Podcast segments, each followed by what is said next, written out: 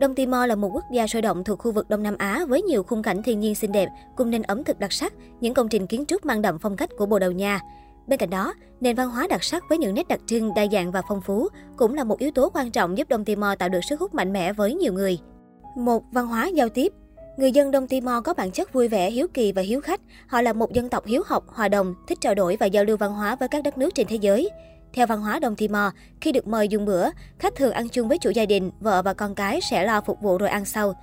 Theo phép lịch sự, bạn chỉ nên lấy ít thức ăn lúc đầu rồi sau đó xin thêm. Làm điều này khi được mời ăn ở đây sẽ giúp bạn gây được ấn tượng tốt với chủ nhà và khiến họ vui vì bạn thích thức ăn của họ. Bắt tay là văn hóa được chú trọng ở đây như là kết quả của một thời thuộc địa Bồ Đào Nha. Phụ nữ thường hôn lên má hoặc hôn gió, thường là hôn lên cả hai má. Chào nhau trên đường là văn hóa được coi trọng, luôn luôn hỏi xin phép trước khi chụp ảnh hay quay phim người khác. Nhưng thường người Đông Timor rất vui vẻ khi được chụp hình. Hãy nói Pele, nghĩa là tôi có thể. Trong ngôn ngữ Tetun, và gần như là bạn sẽ nhận được nụ cười và câu trả lời Pele Pele, nghĩa là được, được. Ngược lại là Pele, nghĩa là không được và bạn không được chụp ảnh. Đông Timor là một nền văn hóa truyền thống lớn, bảo thủ với các giá trị Kitô giáo mạnh mẽ. Người lớn tuổi, nhà thờ và các lãnh đạo được kính trọng cao. Như một quy luật chung, tên first name chỉ được sử dụng trong các mối quan hệ thân thiết, nếu không chỉ sử dụng Senhor cho đàn ông và Senhora cho phụ nữ. 2. Ẩm thực Ẩm thực từ lâu đã được mọi người xem là một yếu tố quan trọng góp phần tạo nên sự đặc sắc đặc trưng cho văn hóa Đông Timor. Với lịch sử bị đô hộ bởi thực dân Bồ Đào Nha vào thế kỷ 16, đồng thời bị xâm lăng và chiếm đóng bởi Indonesia vào năm 1975. Chính vì thế, ẩm thực chịu sự ảnh hưởng mạnh mẽ của ẩm thực Đông Nam Á cũng như ẩm thực Bồ Đào Nha. Các nguyên liệu thường xuyên được sử dụng trong các món ăn của vùng đất này có thể kể đến như cá, thịt lợn, húng quế, me, các loại đậu, gạo, ngô, rau củ và các loại rau quả nhiệt đới như xoài, mít sầu riêng. Bên cạnh đó, người Đông Timor thường chế biến các món ăn theo hai trường phái là món chay và món mặn. Món chay với nguyên liệu chủ yếu như khoai lang, ngô, sắn, các loại đậu, còn món mặn với nguyên liệu là thịt da cầm, thịt lợn, thịt dê, cá. Những món ăn tiêu biểu tạo nên nét đặc trưng cho Đông Timor là món tabai, món curry, prezi oda, patel Denata, bánh bibinka, aka. 3. Tôn giáo Một trong những nét tiêu biểu mang lại sự độc đáo và đặc trưng cho văn hóa Đông Timor đó chính là tôn giáo.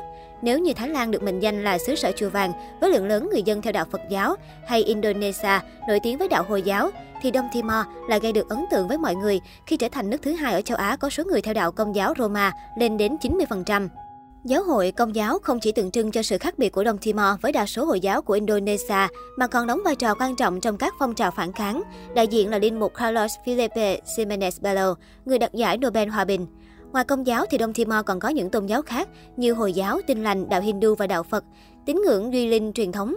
Đông Timor không chỉ là một quốc gia nổi tiếng về những phong cảnh thiên nhiên mang vẻ đẹp tự nhiên vốn có, hoang sơ nhưng đầy thơ mộng, mà người dân Đông Timor với bản chất thân thiện hiếu khách cũng là một trong những yếu tố khiến mọi khách du lịch muốn quay trở lại nơi đây.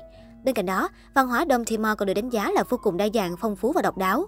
4. Âm nhạc và vũ điệu Rock, hip hop, rap và thậm chí reggae đều có thể được nghe trong nền âm nhạc hiện đại của người Timor. Guitar là nhạc cụ thông dụng và nếu có nhiều garage thì cũng sẽ có nhiều ban nhạc nghiệp dư kiểu carabands, đặc biệt là ở Dili. Ligrurais là một điệu nhảy của người Tetun sử dụng chủ yếu để chào đón các chiến binh trở về từ các cuộc chiến. Phụ nữ nhảy múa với một cái trống nhỏ và vòng quanh làng, nơi những cái đầu kẻ thù lấy về trong trận chiến được trưng bày. Ngày nay, điệu nhảy này được các phụ nữ chưa lập gia đình thực hiện như một vũ điệu tìm bạn đời. Điệu nhảy Tepedai là một điệu nhảy vòng tròn biểu diễn khắp Đông Timor và người nhảy mang kèm theo một cái trống. Nước này có truyền thống mạnh về thi ca. Ví dụ, Thủ tướng Sanana Guzmao là một nhà thơ nổi tiếng. Về kiến trúc, có một số công trình kiến trúc Bồ Đào Nha, cùng với những ngôi nhà totem truyền thống ở vùng phía đông.